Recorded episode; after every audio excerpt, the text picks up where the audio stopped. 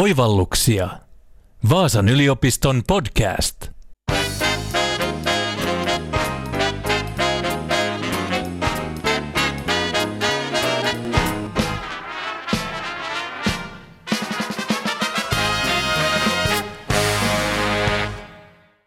Tuttavani kertoi sosiaalisessa mediassa niin kovin tutun tarinan.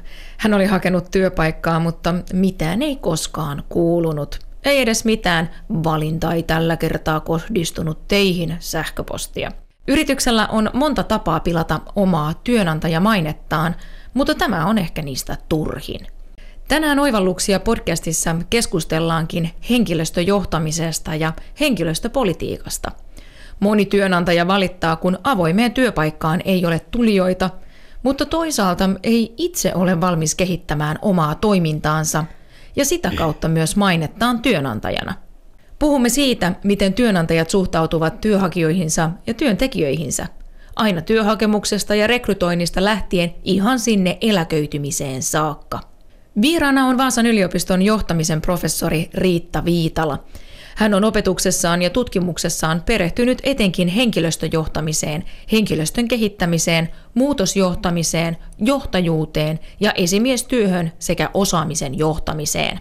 Riitta Viitala, tervetuloa Oivalluksia podcastin vieraksi. Kiitos. Puhutaan aluksi tuosta työnantajamaineesta. Moni yritys valittelee, että on työvoimapulaa ja avoimiin työpaikkoihin ei ole tulijoita. Huudetaan ehkä jopa valtiota apuun ja vaaditaan lisää koulutuspaikkoja alalle. Kuitenkin saman alan toinen firma saa helposti uusia työntekijöitä. Mistä tämä kertoo? Viidakko rummusta. Se on kyllä kaikkein tehokkain keino voida rehellisesti ja aidosti vaikuttaa siihen, että työnantajakuva tulee hyväksi. Että toimii niin hyvänä työnantajana, että viidakkorumpu laulaa hyvää. Eli jos jollain yrityksellä jatkuvasti vuodesta toiseen on pula ja toisella ei, niin kyllä se kertoo siitä, että kaikista mahdollisista brändäysyrityksistäkään huolimatta, niin se aito, todellinen koettu työnantajakuva vaan ei toimi. Tuossa alussa kerroin esimerkin rekrytointitilanteesta, millä eri tavoin työnantaja voi kuvainnollisesti ampua itseään rekrytointiprosessissa jalkaan. Alkaako tämä kaikki jo työpaikkailmoituksesta? Kyllä se lähtee siitä, ja oikeastaan vielä vähän aikaisemmin. Se lähtee oikeastaan siitä jo, että mitä siellä yrityksessä tai julkisorganisaatiossa tavoitellaan ja ajatellaan, kun sitä mietitään, sitä työvoimaa. Eli jos siellä on lähtökohtaisesti jo semmoinen ajatus, että henkilöstö on niin kuin raaka-ainetta ja puhutaan resursseista ja niin edelleen, niin se herkästi johtaa siihen, että sitten vaan haetaan niin kuin nappuloita sinne koneiston rattaisiin. Ja silloin se monesti poikii myöskin semmoisen hyvin niin kuin teknisen suhtautumisen koko siihen rekrytointiprosessiin. Ja ajatus on, että kunhan nyt tuolta portilta joku tänne poimitaan, joka sitten täyttää meidän toiveet. Mutta jos siellä taustalla on tämmöinen aito inhimillisen pääoman ymmärtäminen, sen tajuaminen, että ihmiset tekee kaiken sen palvelun tai tuotteet, mitä se yritys on, on yhteiskunnassa tai markkinoilla tekemässä.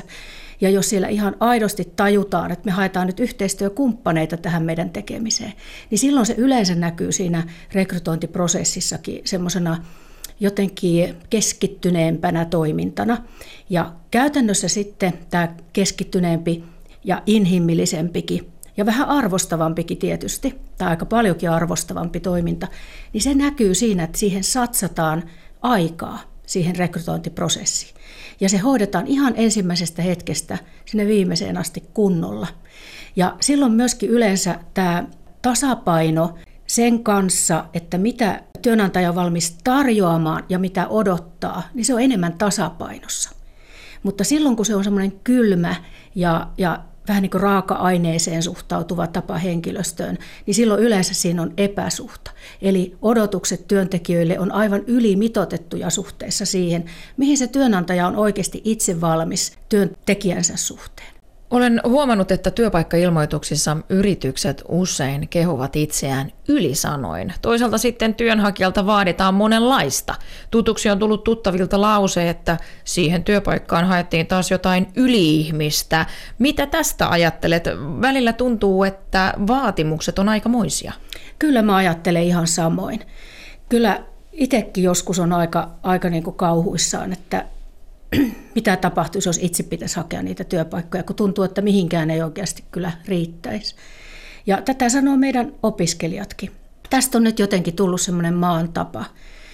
Haetaan täydellistä, haetaan valmista, ei olla valmiit, jos vain se voidaan välttää, niin satsaamaan kovinkaan paljon esimerkiksi perehdyttämiseen tai, tai kouluttamiseen tai mihinkään muuhun. Eli halutaan niin se valmis ratas sinne koneistoon. No tosiasiahan on se, että hyvin vähän niitä työvoimamarkkinoilla niitä ihan valmiita kappaleita on, jotka voidaan vain istuttaa heti tekemään tulosta. Ja silloin monesti jo, jo, joudutaan sellaiseen tilanteeseen, että on paljon mahdollisia sopivia erinomaisia työnhakijoita ja potentiaalisia työntekijöitä, jotka eivät edes hae sitä työpaikkaa, koska ne vaatimukset on ylimitotettuja. Ja silloin monesti hakijat valikoituu senkin perusteella, että kenellä on tavallaan niin roisia itseluottamusta hakea sitä paikkaa, vaikka tietääkin, että mä en täytä noita kriteereitä kaikkia. Eli olisi ihan hyvä, kun niitä vähän himmattaisi ja sitten myöskin työnantajat tajuaisi sen, että joskus se paras henkilö on juuri se, joka me pienellä valmennuksella saadaan tähän työhön niin kuin iskukykyiseksi sen sijaan, että sitä ihan valmista haetaan. Tai sitten haetaan jopa semmoista, joka, joka tulee ja pelastaa meidät, tuo niin tänne jotain semmoista valtavaa, mitä meillä ei edes ole, semmoista jotain mystistä viisautta ja ymmärrystä, mitä, mitä me jotenkin niin tuolta tähdistä koitetaan tavoitella. Entä sitten tuo rekrytointiviestintä ja ylipäätään koko rekrytointi? Millaisia sudenkuoppia siihen liittyy? Kyllä se pahin sudenkuoppa on juuri se, minkä, minkä sinä tuossa alussa sanoit, että haetaan työntekijää, on työpaikkailmoitus, tulee 400 hakemusta ja sitten 390 hakijaa ei kuule siitä koskaan mitään. No kyllä tämä selittyy tietysti sillä, että siellä on niin niukat resurssit monta kertaa henkilöstöjohtamisessa, että siellä vaan ei ole käsipareja käymään niitä kaikkia läpi, eikä, eikä hoitamaan sitä viestintää asiallisesti, joka tarkoittaa sitä, että jokaiselle hakijalle tulisi jonkunlainen vastaus antaa. Sen takia tehdään vahingossa huonoa työnantajamainetta. Mutta kyllä se joskus on myöskin viesti siitä, että ihan oikeasti ei suhtauduta arvosta ja vakavasti niihin työnhakijoihin. Ja siihen on monenlaisia selityksiä. Voi olla, että joskus on semmoinen kokemus, että no, nuo massat vaan liikkuu ja ne hakee ja ei ne ole tosissaan. Ja, ja voi olla, että koetaan, että ei siihen ole satsattu siihen työpaikkahakemukseen, eli tulee vähän semmoinen ylimielinen asenne sitä työnhakijajoukkoa kohtaan. Eli kyllä se kieli niin kuin työvoimapulasta, pienestä ylimielisyydestä ja sitten sen unohtamisesta, että kuinka elintärkeä se asia on jokaiselle, joka sitä työtä hakee. Eli kyllä mä sanoisin, että siinä on kyse työtapaturmasta, aika raskaasta.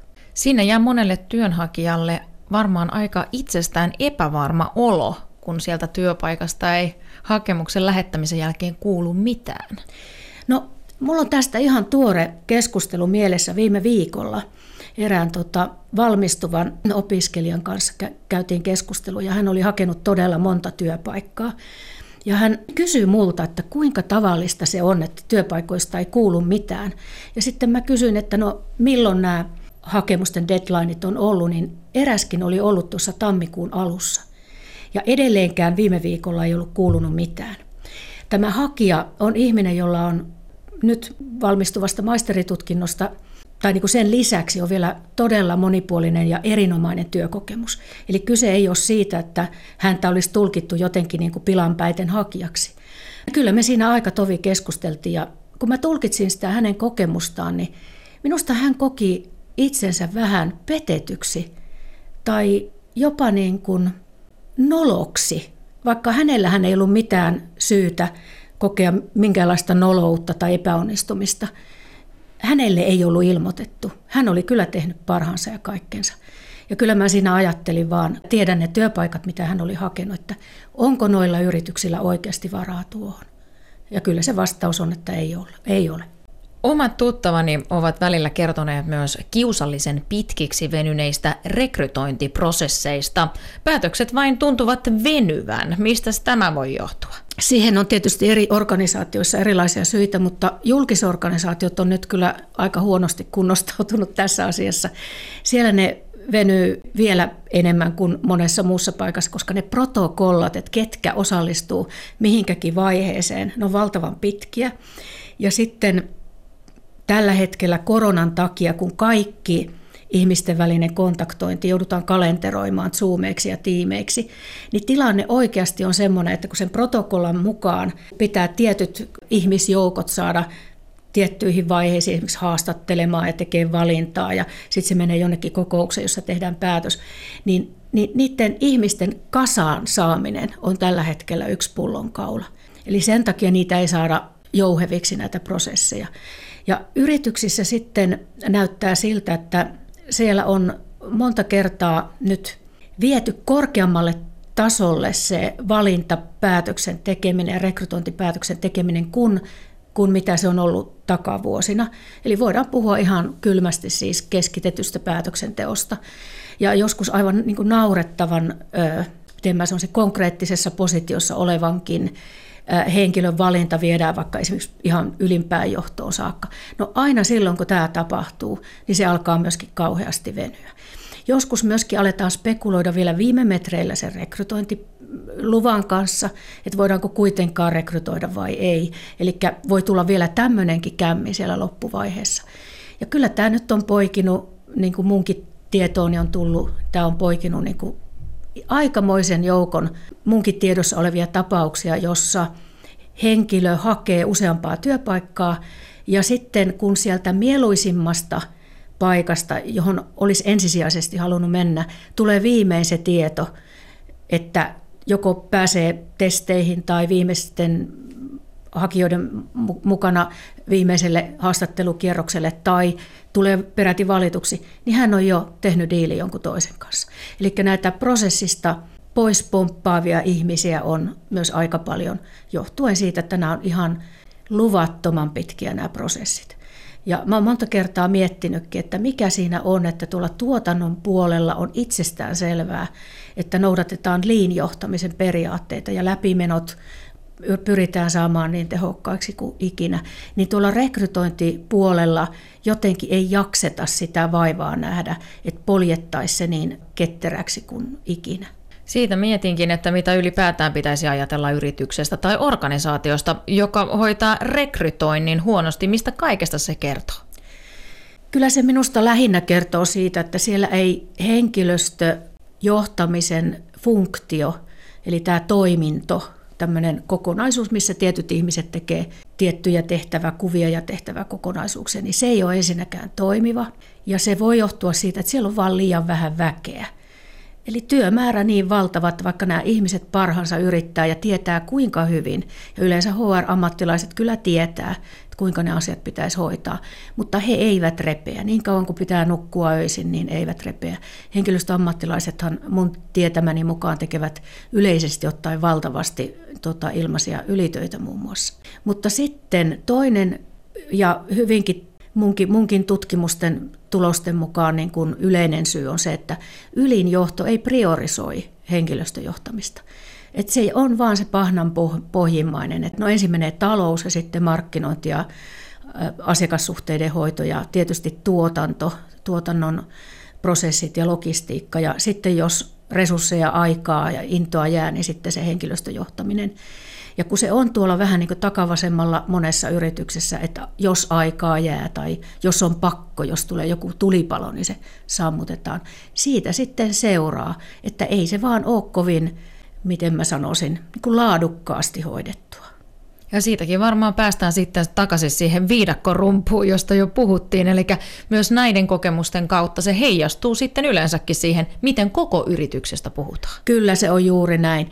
Eli kun ajattelee kenen tahansa ihmisen kokemusta työpaikaltaan ja siitä ty- työpaikan taustaorganisaatiosta, siitä yrityksestä tai julkisorganisaatiosta, niin mikä sen kokemuksen tuottaa, niin kyllähän sen tuottaa hyvin pitkälti se, että kuinka se ihminen kokee olevansa työntekijänä välitetty, huomioitu ja arvostettu.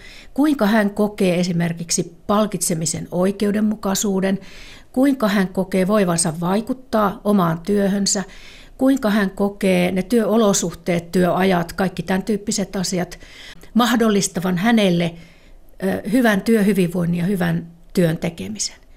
Ja jos tästä kaikesta kokemus on negatiivinen, niin se, sehän tietysti värjää sen koko kokemuksen siitä yrityksestä. Et siinä ei paljon auta, jos yrityksen ulkoinen markkinointi, logot ja visuaalinen ilme on pantu kuin timmiin kuntoon. Ja varsinkin sitten, jos siinä on kova ristiriita, niin se tuottaa kyllä niin semmoisen mudan, jossa, jossa työntekijät tarpoo, että siinä ei, siinä ei niin se ulkoinen viestintä ei auta yhtään mitään. Ja siitä seuraa yleensä sitten semmoista pientä pinnan alla kytevää pettymystä tai tyytymättömyyttä, vaikka ihmiset voi sinänsä vielä aika hyvin tehdä omat duuninsa. Eli siihen työhön voidaan kuitenkin sitoutua, koska se on kiinnostavaa. Myös omat läheiset työkaverit voi kannatella. Voi olla, että on hyvä pomo sattunut itselle – niin sillä mennään kuitenkin. Mutta semmoinen niin syvällinen arvostus ja halu sitoutua täysillä ja halu sitoutua pitkäkestoisesti ja halu sitoutua ekstrasti, eli vähän yli sen oman työroolin, niin se kyllä jää vähin, jos ei koe, että tämä, tämä mun työpaikkani oikeasti välittää meistä mitään. No onko rekrytointi ylipäätään vain sellainen kertajuttu vai pitäisikö asioita miettiä vähän laajemmin? Kyllä se ehdottomasti on yksi niitä tontteja henkilöstöjohtamisen monipuolisessa tehtäväkokonaisuudessa, jossa pitäisi todellakin ne prosessit miettiä kokonaisvaltaisesti ja etukäteen, ennen kuin tehdään edes mitään rekrytointeja. Eli ihan kerta kaikkiaan niin kuin liinin periaatteilla ja laatuajattelun periaatteella fiksata semmoinen tietty toimintamalli ja käytänteet, joita aina sitten helposti voidaan soveltaa, kun rekrytointi osuu kohdalle. Ja se pitäisi olla ihan niin kuin tuotannossa ja asiakaspalvelussakin prosessi, jossa myöskin laatua seurataan ja sitä myös jatkuvasti kehitetään. Eli se ei todellakaan saisi olla sellainen alue, että aina kun rekrytointi tehdään, niin keksitään se polkupyörä uudelleen ja yleensä kiireessä sitten vähän vielä hutiloiden.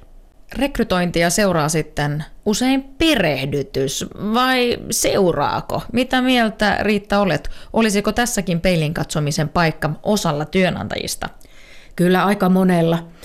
Ja viime vuosina ja oikeastaan voi sanoa vuosikymmenenäkin, vähän, vähän ehkä voi sanoa 2000-luvun alun jälkeen, niin aika tasaisesti on lisääntynyt kiire mun silmiini työpaikoilla. Ja aina vaan varovaisemmin sitä henkilöstömäärää kasvatetaan ja aina vaan nopeammin toivotaan ne iskukykyiset työntekijät. Ja siitä on seurannut semmoinen harhainen kuvitelma, että pistetään se ihminen vaan nyt heti kylmään veteen. Ja kyllä se siinä räpiköi. Että pitää saada niin kuin nopeasti siihen, siihen tuota, tuotantoon käsiksi. Ja mistäpä siinä muusta sitten paljon tingitään kuin tuosta rekrytoinnin jälkeen seuraavasta perehdytysjaksosta. Ja siitä tingitään niin kuin kahta kautta. Et ensinnäkin sen takia, että halutaan ja monesti on pakko saada se ihminen nopeasti tuottamaan.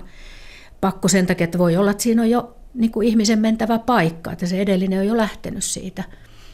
Tai sitten on niin muutenkin väkivähissä, että sen on pakko heti alkaa boostata tulosta. Mutta toinen syy on se, että siellä on niin kiire, että kukaan ei kerkiä perehdyttää. Ja varsinkin esihenkilöt on monesti niin liisterissä sekä omien töittensä että sitten sen johtamistehtävänsä kanssa, että hekään eivät ehdi sitä perehdytystä tehdä tai edes kovin paljon sitä paimentaa, että joku muu sen tekee. Ja tästä kaikesta niin kuin aikapuristuksesta ja kiireen lisääntymisestä ja henkilöstövahvuuksien ohenemisesta seuraa, että kyllä todella luokattomia perehdytysprosesseja on oikeastaan joka paikassa meneillään. Mutta sitten kaiken tämän keskellä, niin onneksi mä voin sanoa, että tulee myöskin niitä ilahduttavia keissejä vastaan, jossa on oivallettu, että pari viikon kunnon satsaus tulijoihin ja sen jälkeen esimerkiksi jonkunlainen vähän tiiviimpi tämmöinen mentor-tyyppinen tuki uusiin työntekijöihin poikii niin paljon enemmän sitä, sitä suoritusta ja tulosta, että se investointi kannattaa. Mä kävin viimeksi eilen tämmöisen keskustelun yhden vaasalaisen yrityksen henkilöstöpäällikön kanssa, joka kertoi, että he oli 2019 huomanneet, että nyt on sinänsä ihan kohtuutasolla olevaa perehdytystä syytä kehittää ja he kehittivät sitä ja 2020 kehittivät sitä ja vielä koko tämän kevään ovat kehittäneet ja jatkavat vielä. Ja hän iski tiskiin aika rajua faktaa ihan numeroina, tunnuslukuina, erilaisten indikaattoreiden kautta mulle, että minkälaista hyötyä siitä on ollut siellä tuotannossa. Ja ei siinä voinut mitään muuta sanoa kuin, että lisää näitä esimerkkejä ja mielellään vielä julkisuuteen, koska näin se on. Investoida kannattaisi. Ja varmasti siinäkin on yksi syy siihen, että joiltakin paikoilta ovet on aika tuulisia, väki vaihtuu tiuhaan, mutta jos tehdään se perehdytys juuri sanomallasi tavalla, niin ehkä myös työntekijät pysyvät paremmin. Esimerkiksi just tämän hyvän esimerkkitapauksen kohdalla, niin tilanne on se, että sinne on tulijoita, siellä halutaan pysyä, sinne tulee kesästä toiseen samat kesätyöntekijät, ja tämä, tämä on entisestään tiivistynyt tämä arvostus nyt, nyt sinä aikana, kun tämä perehdytys on ollut kunnossa. Henkilöstöjohtaminen tuntuu etenkin tärkeältä silloin, kun tapahtuu muutoksia, vaikka organisaation muutosten keskellä. Viime vuoden keväällä nähtiin esimerkiksi paljon lomautuksia ja osin myös irtisanomisia. Mikä tässä voi mennä vikaan tai vastavuoroisesti, miten tehdä hyvää henkilöstöjohtamista muutoksessa? Tuo on tosi hyvä näkökulma ja, ja hyvä nosto sen takia, että mun mielestäni henkilöstöjohtamisen laatu punnitaan juuri näissä muutostilanteissa. Ja erityisesti se punnitaan silloin, kun on vaikea muutostilanne. Ja vaikeita on juuri nämä tilanteet, fuusiot tai sitten taloudelliset takapakit, joissa on pakko irtisanoa tai lomauttaa. Ja silloin kun se hoidetaan huonosti, niin se värjää niin kuin vuosikausiksi, jopa vuosikymmeniksi yrityksen mainetta, jolloin voidaan joutua semmoiseen noidankehään, että sitten kun on vähän parempi aika ja pitäisikin saada hyviä työntekijöitä kenties takaisin, jotka on pistetty kilometritehtaalle aikaisemmin, niin suurin surminkaan sinne ei enää palata. Ja ylipäätään työvoimamarkkinoilla viidakkorummun säästyksellä niin ihmiset karttaa tätä yritystä. Esimerkiksi jos irtisanomisliipasin on kovin, kovin herkkä, eli on jatkuvia irtisanomisia, jatkuvia YT-neuvotteluja, jatkuvia lomautuksia, niin siinä erityisesti katsotaan, että kuinka, kuinka hienosti tai kunnioittavasti niissäkin tilanteissa on kyetty ihmisiä kohtelemaan. Mutta monesti on niin, että niissä yrityksissä, joissa se liipasin on herkkä, niin siellä se on tullut vähän niin kuin rutiiniksi ja ne rutiinit voidaan hoitaa myöskin äärimmäisen nopeasti ja, ja ihmisiä niin kuin suunnilleen heitetään pihalle, joka tuottaa noidankehän ja joka voi ennen pitkää johtaa ihan hyvin vaikka sen koko yrityksen menestyksen heikentymiseen, aivan ääritilassa jopa kaatumiseen, koska hyvät työntekijät alkaa sitä yritystä karttamaan. Ja mä oon onneksi nähnyt niitäkin esimerkkejä, joissa joudutaan pelaamaan pörssifirman logiikalla. Eli aina kun vähän taantumaa on näköpiirissä, niin joudutaan reagoimaan nopeasti kustannuksiin. Ja kustannuksissa yleensä niin kuin ensimmäiseen syyniin joutuu henkilöstökustannukset. Eli siellä on tämä liipasin jonkin verran herkkä ja, ja irtisanomisia tehdään silloin tällöin. Mutta niissä yrityksissä on päätetty tehdä kaikkensa – että se homma hoidetaan aina niin, että jäljelle olevat henkilöt, työntekijät pystyy kohtuullisissa olosuhteissa jatkamaan hyvää työtä. Eli niitä ei vedetä aivan sinne äärirajalle. Toinen on se, että siellä tehdään hyvin selvät ja näkyvät läpinäkyvät kriteerit, että millä kriteereillä me nyt joudutaan tätä henkilöstöä vähentämään, ja se selitetään ihmisille kunnolla. Ja sitten kun ollaan siinä tilanteessa, että siellä joudutaan yksiköistä tai toiminnoista väkeä vähentämään, niin se tehdään niin inhimillisesti kuin ikinä mahdollista. Eli käydään kaikki muut vaihtoehdot ensinnäkin läpi, ja henkilöstö tietää sen. Ja niitähän on niitä vaihtoehtoja, esimerkiksi vapaaehtoiset vuorotteluvapaille lähtemiset, vapaaehtoiset osa-aikaisuuksiin siirtymiset. Sitten on tämmöiset vapaaehtoiset eläkkeelle lähtemiset. Eli monia vaihtoehtoja käydään läpi. Ja sitten tehdään hyvin selväksi, että ihan ääritilanteessa tehdään vasta ne irtisanomispäätökset. Ja sitten kun ne tehdään, niin se tehdään ihmistä kunnioittain. Ja, ja se tehdään esimerkiksi sillä tavalla ihmistä kunnioittain, että sen ilmoitus katastrofi hetken jälkeen ihmistä ei vaan kerta kaikkiaan kävelytetä portille ja suunnilleen potkasta menemään, vaan siinäkin on jonkunlainen ajallinen prosessi, jolloin tällä ihmisellä on mahdollisuus itse vielä käydä keskustelua siitä, että onko nyt jotain, mitä mun pitäisi huomioida, kun haen seuraavia työpaikkoja. Ja vielä kerran kysyä, että, että voinko mä kysyä näistä periaatteista ja perusteista ja, ja, ja ylipäätään tulla kuulluksi ja kohdatuksi ja sitten hyvästellä se työyhteisö. Se on pieni asia, mutta nyt meidänkin tutkimuksissa on paljastunut, että sitäkään monissa paikoissa ei ihmisten anneta tehdä. Eli työyhteisö vain toteaa, että no se sai fudut, hävisi täältä yhtenä päivänä.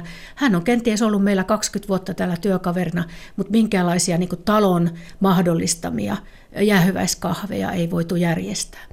Eli tämmöiset pienet asiat muodostuu äärimmäisen tärkeiksi.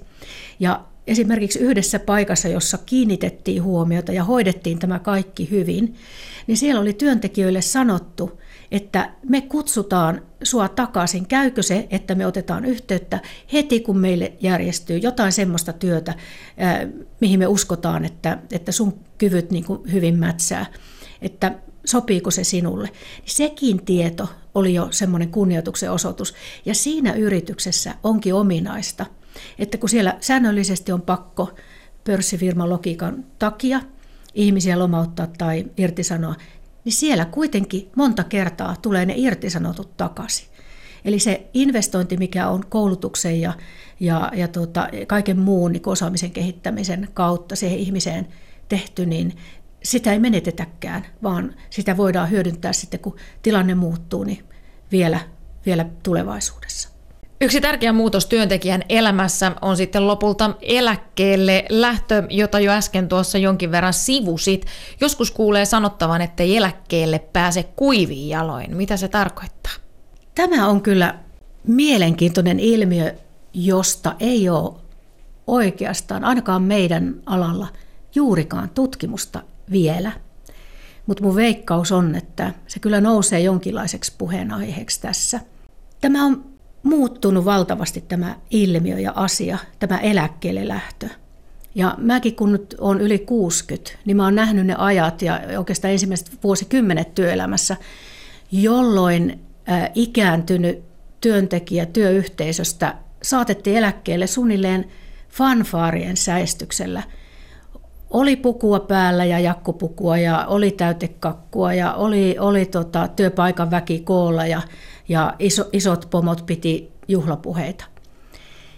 Ja mullekin on ollut suuri ällistys tämä, kun oikeastaan viimeisen viiden vuoden aikana, nyt on tullut siis ihan näissä omissa muissa verkostoissa kuin sinänsä tutkimuksen kautta, niin on tullut tämmöisiä tapauksia vastaan, jossa joko ihminen itse kertoo tai omasta elämästään tai lähdöstään tai sitten jostain tuttavastaan tai sitten oman yrityksensä tai työpaikkansa käytännöistä, jossa nouseekin toisenlainen tarina. Kyllä fanfaarit puuttuu, lähtökahvitkin voi puuttua ja ainakaan mitään juhlapuheita ei ole. Päinvastoin nämä ihmiset jotenkin kokee, että he tekivät mahalaskun juuri ennen eläköitymistään. Ja tietysti sekä omakohtaisesti tämä asia on mulle lähellä, mutta tutkijana tietysti mä oon niin kuin lähtenyt kysymään sitten, että mitä he tällä tarkoittaa. Ja myös mulle on tullut tuo sanonta vastaan, että pääsin onneksi kuivin jaloin. Tällä tarkoitetaan sitä, että kun ihminen on tehnyt jollekin kenties samalle työnantajalle tai työelämässä pitkän merkityksellisen uran, jossa hän kokee tehneensä tärkeitä asioita ja hyvää työtä, hyvää tulosta, kehittänyt organisaatioita merkittävällä tavalla, niin sitten tapahtuu jotakin siellä ihan viimeisinä vuosina. Ja se jotakin voi tarkoittaa sitä, että siellä organisaatiossa tulee organisaatiomuutos, tai muutoksia. Jossain semmoisessa käänteessä sitten tapahtuu joku downgradeaus, mutta sitten ei jotenkin käsitellä tämän ihmisen kanssa niin kuin avoimesti. Ja sitten alkaa tulla tämmöisiä erilaisia kehittämistilanteita tai projekteja tai edustamista, jossa yhtäkkiä nämä ihmiset sivuutetaan, jotka aikaisemmin on ollut niin kuin vahvoja tekijöitä, ja sitä ei heidän kanssaan jotenkin kunnolla käsitellä. Ja silloin nämä ihmiset itse tietenkin määrittelee sen ja, ja, ja tuota, selittää sen itselle, että mitä siinä on tapahtunut. Ja se selitys tuntuu olevan tosi monilla se, että okei, että mä oon nyt sitten ilmeisesti pudonnut vähän junasta, tai että nyt tämä milloin mikäkin digitalisaatio tai joku muu vaatii sen, että sinne otetaan nyt sitten uutta verevää nuorta porukkaa, ja he kokee, että he jotenkin niin kuin liukuu sinne taka-alalle. No sitten jotkut sanoittaa sen myöskin niin kuin lisäksi sillä tavalla, että kun ikää tulee, niin tulee kaikenlaista semmoista niin kuin henkilökohtaista kremppaa tai muuta, ettei ole enää yhtä valmis tekemään vaikka 18 tuntista työpäivää niin kuin aikaisemmin, ja kokevat siitä jonkunlaista huonoa omaa tuntoa. Ja on ollut kyllä tosi surullista nähdä, että mäkin olen nähnyt niin kuin tämmöisiä firmojen toimitusjohtajatyyppisiä henkilöitä tai, tai henkilöstöjohtajina toimivia henkilöitä, jotka jollain kummallisella tavalla kokevat pettymystä sekä sitä niin kuin omaa varmaankin suoriutumistaan kohtaan siellä lopussa, mutta sitten myöskin sitä työnantajansa kohtaan ja jotenkin ovat vähän noloja, että kun tämä nyt ei mennytkään ihan niin, että uran huipulta olisin päässyt lähtemään. Ja kyllä mä oon miettinyt pääni puhki, että mitä tälle asialle voisi tehdä, koska eihän se niinkään mene, että nyt sitten aletaan niin kuin tehdä mitään manöövereitä, tämmöisiä niin kuin, että osoitetaan sitä arvostusta sitten keinotekoisesti jonkun läksiäisjuhlan muodossa. Totta kai silläkin on merkitys ja iso merkitys silläkin on, mutta se, että se vaatisi kyllä vähän niin kuin kokonaisvaltaisempaa hahmottamista, että millä, millä saataisiin ihmiset kunniakkaasti viemään se oma pitkä, kenties 50 vuotta pitkä tai 40 vuotta pitkä urakaarensa semmoiseen kunniakkaaseen loppuun, että ne eläkevuodet ei värjäänty semmoisella niin kuin häpeän sekaisella muistikuvalla siitä työelämästä poistumisesta. Ei mulla ole tähän kyllä mitään niin kuin viisasten kiviä. Mä luulen, että muutamilla kohtalaisen niin kuin yksinkertaisillakin keinoilla tästä voitaisiin selvitä, mutta se kuitenkin vaatisi sen, että ylinjohto ja henkilöstöammattilaiset esimerkiksi joskus kävisivät vaikka puolen tunnin keskustelun siitä, että millä me saadaan meidän talon seniorit lähtemään niin kuin rintarottingilla ylpeinä itsestään ja urastaan niin eläkkeelle. Ja siihen liittyy tietysti sekin, että minkälainen politiikka luodaan sille, että kuinka monta kuukautta ennen eläköitymistä vielä irtisanotaan ihmisiä. Koska nyt tulee vastaan niitäkin tapauksia, että kuusi kuukautta ennen virallista eläkeikää irtisanotaan ihmisiä. Ja sehän on täydellinen mahalasku silloin sille henkilölle.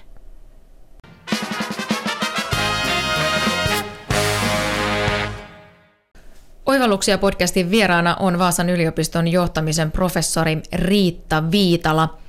Puhutaan seuraavaksi siitä, että onko eroa isojen ja pienten firmojen henkilöstöjohtamisessa ja suhtautumisessa henkilöstöön? Kyllä siinä on eroja. Mun havainnot on sen suuntaisia, että jos mä vähän nyt kärjistän, niin nämä maailman jätit, globaalit, valtavan suuret yritykset, kyllä on aikamoisia koneistoja. Ja kyllä niissä koneistoissa niin kuin henkilöstö noin isossa kuvassa niin on lähinnä sitä raaka-ainetta, kaikista juhlapuheista huolimatta.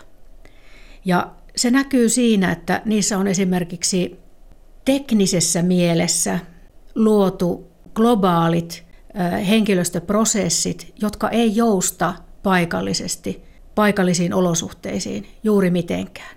Ja se näkyy myös siinä, että esimerkiksi resurssointipäätökset on saatettu viedä todella korkealle tasolle, semmoiselle tasolle, jossa ei enää voida ymmärtää eikä nähdä niitä paikallisia tarpeita, eikä siellä välttämättä lähdetä edes sille linjalle, että, että niitä välttämättä kauheasti sopeutettaisiin tai kuunneltaisiin näitä paikallisia tarpeita. Eli siinä mielessä mä sanoisin, että ne on aika kylmiä koneistoja. Eli se, mikä pelastaa siellä koneiston sisällä sitten yksittäisen työntekijän olosuhteet ja mielekkään työn, niin se on se mikroilmasto, missä hän sattuu olemaan.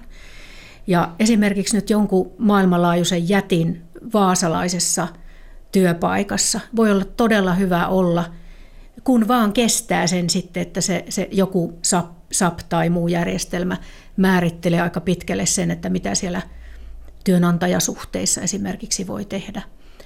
Eli tämä mikroilmasto tulee niin kuin paikallisista ihmisistä. Eli se tulee sitten omasta pomosta, omista työkavereista ja sitten sen pienen liikkumavaran käytöstä, minkä se iso valtakoneisto maailmanlaajuisessa yrityksessä niin mahdollistaa. Mutta siellä se liikkumavara yleensä on todella paljon pienempi ja sitä käytetään myöskin, niin kuin, totta kai siellä on niin kuin puristusta, niin sitä käytetään myöskin niin kuin aika rajallisesti yksittäisten henkilöryhmien tai ihmisten kohdalla. Mutta sitten nämä pienet ja keskisuuret yritykset, niin se poikkeaa tästä suuren yrityksen maailmasta nyt ensinnäkin sillä tavalla, että niissä monissa ei ole henkilöstöjohtamisen ammattitaitoa käytettävissä juuri minkään vertaa. Siellä voi olla palkanlaskennan osaamista ja tämmöistä henkilöstöhallinnollista osaamista, mutta semmoista strategisempaa henkilöstöjohtamisosaamista, jossa pystyttäisiin erilaisten prosessien ja menettelyjen kautta saamaan ihmisistä niin kuin vielä vähän ennakoiden niin kuin paras irti, että saadaan yrityksen liiketoimintastrategia kukoistamaan ja onnistumaan, niin ei siellä semmoista osaamista välttämättä ole. Eli siellä mennään aika paljon niin sanotusti niin kuin perstuntumalla tai tunteella. Mutta samalla kuitenkin, vaikka siellä ne prosessit voi olla kotikutosia ja, ja ohuita tai hyvin vähäisiä, niitä niin kuin määrämuotoisia toimintamalleja voi olla vähän, niin siellä vastapainoksi voi olla todella niin kuin syvään juurtunut semmoinen aito tahto rakentaa se, se oma perhe tai oma heimo siitä henkilöstöstä. Ja mäkin olen tutkijan urallani päässyt todella moniin yrityksiin, jossa sen kokee jo ihan ulkoovella sen fiiliksen. Eli siellä toimitusjohtaja, monesti yrittäjä, omistaja on ihan kertakaikkisen henkilökohtaisesti sitoutunut siihen, että tämä on mun jengi, mä haluan, että täällä kaikki pääsee tekemään rauhassa sitä omaa duunia niin hyvin kuin mahdollista. Ja sitten jos sillä jollain Jaanalla tai Jannella sattuu olemaan vähän vaikeampi aika, niin eiköhän me tämä jotenkin saada soviteltua. Ja se on puolin ja toisin, silloin semmoista äärimmäisen joustavaa ja, ja semmoista niin kuin yhteistä kokemusta siitä, että tämä on meidän firma, nuo on meidän asiakkaita ja me kaikki tehdään, tehdään kaikki paras, mitä voidaan. Ja silloin kun se fiilis on niin voimakkaasti tämä, ja sitten tietysti huutoetäisyydellä voidaan kommunikoida kaikkien kanssa, eli väkeä ei ole liian paljon, eli jos väkimäärä on esimerkiksi alle sata, niin tämä on hyvin mahdollista ja tavallistakin, niin kyllä se näkyy yleensä silloin myöskin siellä asiakasrajapinnassa niin todella, todella tuota voimallisesti. Siellä myöskin pysytään, sinne halutaan töihin. Mä yhdessäkin firmassa tästä tuota, niin semmoinen 150 kilometriä etäällä niin on semmoinen pienehkö firma pienehköllä paikkakunnalla, jossa esimerkiksi tilanne on semmoinen, että siellä on just tämä fiilinki. Eli ei ole mitään kirjoitettuja henkilöstöpolitiikkojakaan eikä mitään, mitään tota, kovin niin kuin liinattuja prosesseja eikä muitakaan, mutta – Sinne on niin kovat jonot, että esimerkiksi niiden työntekijöiden siskojen ja veljien puolisot jonottaa, että pääsisi sinne töihin. Serkun kaimat suurin piirtein on, on siellä listoilla, että kunhan vaan meillä tarvetta tulee, niin ne on valmiita. Ja esimerkkinä nyt vielä siitä yrityksestä, niin se menestyy taloudellisesti verrattuna kilpailijoihinkin niin tosi hyvin. Ja siellä on esimerkiksi sellainen periaate, että kun tulee jonkunlainen notkahdus, suhdanne vaihtelustakin johtuen toimialalla, niin tota, ensimmäinen keino, että ruvetaan katsomaan, että mitä tämä porukka sinä aikana opettelisi uutta, kun duuneja on vähän vähemmän. Siellä on myöskin sovittu muun muassa tämmöisestä asiasta, että me, meitä ei, me, meistä ei ketään irtisanota, vaan me kaikki lasketaan tilapäisesti palkkoja ja annetaan lainaa sille yritykselle, että se pystyy pitämään meidät kaikki töissä. Ja, ja tämän tapaisia asioita. Ja silloin kun te niin ajatellaan näitä ääripäitä, että et on tämmöinen heimomainen, sama vene, yhteinen haaste palvella meidän asiakkaat maailman parhaiten, tehdä maailman parhaat tuotteet siellä pienessä kylässä. Niin tota, sitten toisessa ääripäässä on se semmoinen megalomaaninen jätti, jota liikuttelee sijoittajat ja, ja omistajat ja ainut mitä katsotaan niin on oikeastaan osakekurssi ja osingot. Niin se, se ero vaan on niin kuin jäätävä, kun katsoo niin kuin henkilöstöjohtamisen silmälasein. Yleisesti ottaen mä uskon, että sitä hyvää henkilöstöpolitiikkaa on mahdollista tehdä kaikenlaisissa ja kaiken kokoisissa yrityksissä ja, ja vielä varmempi siitä, että joka paikassa sitä voi kehittää. Ja silloin kun sitä niin kuin ihmistä, työntekijää arvostetaan tärkeimpänä voimavarana, mitä se kiistatta on. Koska jos se voimavara kävelee ovesta ulos, se ei auta minkälaiset koneet ja asiakassuhteet on olemassa, niin hommahan loppuu siihen. Niin silloin kun ihmistä arvostetaan aidosti tämmöisenä älyllisenä suoritustekijänä ja luovana potentiaalina ja, ja kehityksen mahdollistajana, niin se kyllä saadaan näkymään niin kuin näiden erilaisten henkilöstökäytäntöjen ja henkilöstöjohtamisen kautta myöskin työntekijöille, koska niiden kautta yleensä tulkinnat tehdään siitä työ, työnantajasta. Kenestä tai mistä sitten heikko henkilöstöjohtaminen johtuu? Onko se vaikka osaamaton henkilöstöassistentti vai missä se ongelma piilee? Niitä on tullut nyt jo tässä jonkin verran, mutta onko vielä jotakin tällaista, mitä haluaisit sanoa? Kyllä sitä on niin henkilöstöjohtamisen tutkijoiden ja ammattilaisten voimin, sitä on kyllä sataan kertaan mietitty, että miten näin on päässyt käymään. Ja oikeastaan se voi niin paikantaa tuonne sadan vuoden taakse jo, että se on siellä jo lähtenyt luisumaan tämä niin organisaatioiden toimintojen priorisointi, niin se on niin voimakkaasti lähtenyt luisumaan sitä kohti, että aina prioriteetissa ensimmäisenä on taloushallinto – ja kyllä se on ihan tietenkin yksinkertaista, koska jos ei ole talous kunnossa, niin eihän se firma pystyssä pysy. Sen ymmärtää.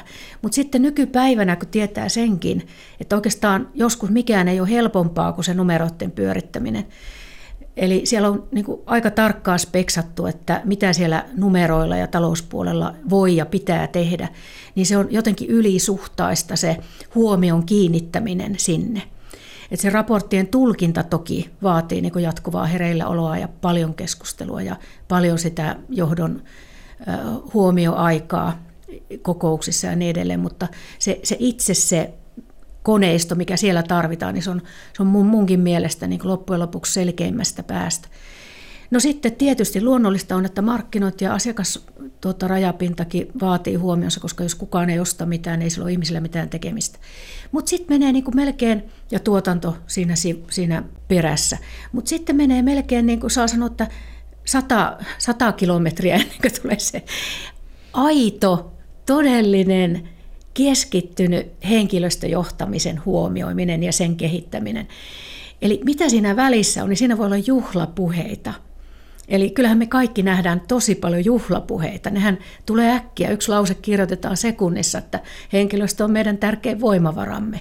Ja rekryilmoituksissa luvataan, kuinka valtava hyvä työpaikka me ollaan. Ja, ja sitä juhlapuhetta tuotetaan niin kyllä viestinnän keinoin ja se tulee nopeasti, mutta semmoinen aito pohdinta, miten me ensinnäkin määritellään, että paljonko täällä tarvitaan työvoimaa. Että kuinka oikeasti se on balanssissa – Miten me se määritellään, että minkälaista osaamista ihan todella meillä tarvitaan, mitä meillä on, minkälaista tullaan tarvitsemaan viiden vuoden sisällä, missä meidän osaajat ja työvoima on, minkälaiset työolosuhteet meillä on, minkälaista meidän lähijohtaminen on, minkälaisia työnkuvia meillä on, minkälaiset palkitsemisrakenteet meillä on, miten me huolehditaan siitä, että meillä paras osaaminen on aina niin oikeilla paikoilla suhteessa siis tehtävänsä vaativuuksiin. Miten meillä ihmiset voi vaihtaa ja kiertää tehtävissä, jos ensinnäkin kiinnostusta on ja sitten on kapasiteettia ja millä tavalla me kasvatetaan meidän sisällä niin entistä vaativampiin hommiin ihmisiä. Miten me hoidetaan meidän ihmisten työhyvinvointi ja huolehditaan siitä, että se ei mene niin pahaksi, että joudutaan hoitamaan työhyvinvointia edes tai pelastamaan jo menetettyjä sieluja, miten me sidotaan ihmiset pysymään meillä innostuneena töissä, miten me säällisesti hoidetaan ne vähennykset, jos niitä on pakko tehdä, miten me saadaan tästä jengistä niin paras potentiaali irti, että me saadaan tämän talon kaikki prosessit kehitettyä, asiakasrajapinnassa tehtyä hyviä asioita asiakkaiden kanssa. Eli miten me saadaan ideat, miten me saadaan se, se luova äly täällä käyttöön. Ja miten me saadaan ihmiset siihen tilaan, että lähtee mielellään aamulla meille töihin. Ja ne tykkää olla täällä ja ne antaa koko ajan parhaansa ja sitten ne vielä voi hyvin. Ja sitten ne vielä oppia kehittyy koko ajan.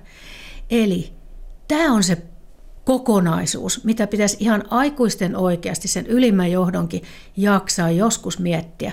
Ja miettimisen niin kuin kavereina kannattaisi ehdottomasti värvätä henkilöstöammattilaiset, joilla on silmä siihen kehittynyt ja on tiedossa sit myös ne työkalut. Ja sitten työntekijöiden edustajat. Et kyllä niin tämä luottamusmieskoneistokin on monta kertaa alihyödynnetty. Eli tämmöisissä paikoissa heistä voisi olla ihan paras kaveri sille yrityksen ylimmälle johdolle. No täytyy tämän paatoksen jälkeen sanoa, että mähän tunnen henkilökohtaisesti tosi paljon yritysten ja julkisorganisaatioiden ylintä johtoa. Ja en ole tavannut koskaan niin ääliötä ihmistä, että se ihan oikeasti olisi sitä mieltä, että henkilöstöllä ei ole mitään virkaa. Eli miksi kuitenkin on tähän päädytty. Niin mä sanoisin, että se on vaan tämmöinen ihan käsittämätön kehityskulku, joka uusintaa koko ajan itseään. Eli kun ylimmät johtoportaan kokoukset on tietyn näköisiä ja laisia ollut vuosikymmeniä, niin ei jotenkin osata ajatella, että nehän voisikin nyt organisoida uudelleen, vaikkapa niin, että ne henkilöstöasiat olisi aina ne ykkösasiat. Ja vasta sitten kolmantena käytä se viimeisen kuukauden vaikkapa tulosraportti läpi.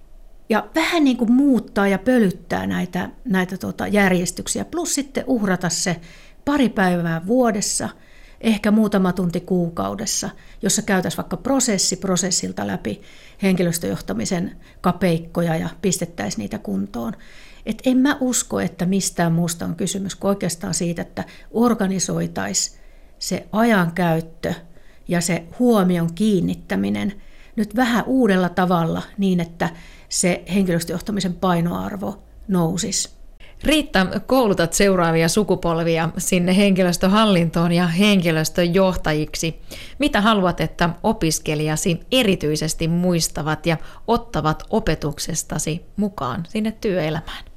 Mä haluaisin vähän laajentaa, että mitä mä toivoisin, että ne meidän tulevat henkilöstöammattilaiset ja henkilöstöjohtamisen tehtäviin päätyvät muistaisi meidän koko ohjelmasta. Meillähän on mä sanon ihan tässä vaatimattomasti, että Suomen ei vain ainut, mutta myöskin ehdottomasti kovatasoisin nimenomaan korkeatasoisiin henkilöstöammattilaisen tehtäviin suuntaava ohjelma. Ja siinä on tosi rautainen akkaporukka sitä pyörittämässä. Valitettavasti tällä hetkellä siinä ei ole, siinä ei ole yhtään miestä, mutta tuota, käytetään toki paljon tuota, elinkeinoelämän edustajia siellä meillä tukena. Et mitä mä toivoisin, että nämä muistaisi, niin ensimmäinen semmoinen ihan niin fakta ja konkreettinen asia on se, että henkilöstöjohtaminen tähtää aina sen organisaation liikeidean tai strategian tai perustehtävän, millä tahansa sanalla nyt puhutaankaan, niin sen niin kuin mahdollisimman hyvään toteutumiseen. Eli henkilöstöjohtaminen ei ole itse, itseisarvo. Et se ei ole vaan sitä varten, että, että porukka tekisi hulluna hyvää työtä ja voisi hyvin. Toki siitä poikii kaikki hyvä, mutta se, se koko ajan se tähtäin pitää olla siinä, että meidän pitää palvella asiakkaita tuolla kentällä hyvin ja henkilöstöjohtamisella tehdään tämä mahdolliseksi. Se on se tärkein asia. Sitten toinen on aika semmoinen kova asia, minkä mä toivoisin, että henkilöstöjohtaminen ei ole pelkästään niin tämmöistä filosofiaa tai psykologiaa tai arvomaailmaa, vaikka se niitäkin on, ja ne on tärkeitä, ja niistä oikeastaan seuraa sitten kaikki muu, vaan se on myös prosesseja ja käytäntöjä, se on myös analytiikkaa, se on siis omalla tavallaan sekin on koneisto. Ja silloin kun henkilöstöammattilainen johonkin firmaan menee, niin kyllä sen työtä on saada se jonkunlainen freimi sille henkilöstöjohtamiselle kuntoon. Koska sit, jos sitä ei ole, niin sitten se on kotikutosta ja vasemmalla kädellä hoidettua ja jatkuvasti jotenkin polkupyörää keksitään uudestaan. Eli sen hyvän freimin, infrastruktuurin varassa pystyy huolehtimaan siitä, että esimerkiksi ihmiset tulee kohdelluksi tasa-arvoisesti ja oikeudenmukaisesti. Ja sitten kolmantena asiana mä toivon aina, että, että heillä säilyisi tämmöinen positiivinen ihmiskäsitys, jossa uskotaan viimeiseen asti, että perusjannulla ja Jaanalla on aina halu tehdä työnsä hyvin, tulla arvostetuksi ja, ja että tämä ihminen on myös valmis palemaan itseensä likoon, kun, kun hänelle antaa siihen suotuisat olosuhteet ja mahdollisuudet. Et niin kauan, kun uskotaan siihen, että ihminen voi kehittyä ja haluaa kehittyä, ja jokaisella on niitä voimavaroja, niin silloin me pysytään niin kuin turvallisella puolella. Et sinä päivänä, kun päähän pääsee kyynisyys ja alkaa jotenkin aliarvioida ja ylimielisesti katsoa toista ihmistä ja henkilöstöä, niin silloin herkästi lähtee semmoiselle polulle ja semmoiseen henkilöstöpolitiikkaan, joka on väheksyvä ja epäoikeudenmukaisuuttakin tuottava ja jollain tavalla niin kuin murskaava. Olet myös tutkinut runsaasti henkilöjohtamista niin yrityksissä, kunnissa ja muissa organisaatioissa. Mitä juuri nyt tutkit ja mitä pitäisi mielestäsi vielä enemmän tai juuri nyt tutkia? No, tällä hetkellä ihan akuuttina ja kirjoitustyön alla olevana tutkimuksena on sellainen, että me tutkitaan 4600 ihmisen aineistolla sitä, että onko kiireellä, aikapuristuksella yhteyttä henkilöstön hyvinvointiin ja suoriutumiseen. Ja minkälaiset asiat siihen yhteyteen kenties vaikuttaa. Nyt nämä viitteet tuolta tutkimuksen kentältä ja meidän omastakin tutkimuksesta tähän asti näyttäisi olevan sen kaltaiset, että silloin kun työpaikalla on asiat hyvin, asiat on kunnossa ja voi sanoa, että henkilöstöjohtaminen on kunnossa, että ihmiset esimerkiksi on perehdytetty hyvin ja työnkuvat on järjellisiä ja työilmapiiri on hyvä. Ihmiset itse asiassa kestää aika paljon kiirettäkin ja silti kokevat, vaikka kiirettä on, että työhyvinvointi on hyvä ja suoriutuminen on, on niin kuin hyvällä tasolla. Mutta sitten jos siellä joku tämmöinen olosuhdetekijä on huonolla tolalla, niin se kiire alkaa näkyä äkkiä huonoina lopputuloksina. Mutta tämä on nyt vielä työn alla ja vielä kesken, että ihan semmoisia vuorenvarmoja kiteytyksiä en enempää pysty sanomaan. Sitten meillä on työn alla tällä hetkellä hyvin toisen tyyppinen tutkimus myöskin, ja siinä tutkitaan tämmöistä psykologista turvallisuuden tunnetta tai kokemusta – tilanteessa, jossa on useamman yrityksen henkilöstöistä koottu tiimi, ja tämä tiimi yhdessä vie aika ison projektin läpi.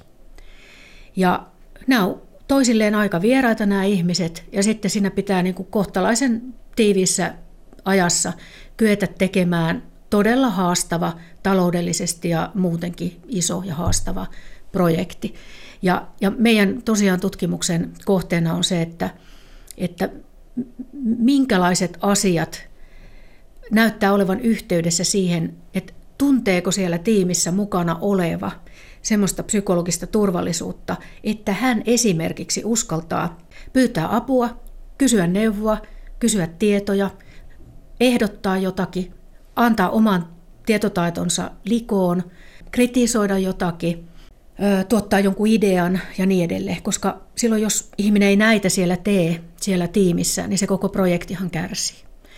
Ja tämä psykologinen turvallisuus ja turvallisuuden tunne on mun mielestä nyt sitten se iso juttu, iso teema, joka on nousemassa nyt seuraavaksi isoksi tutkimusaiheeksi.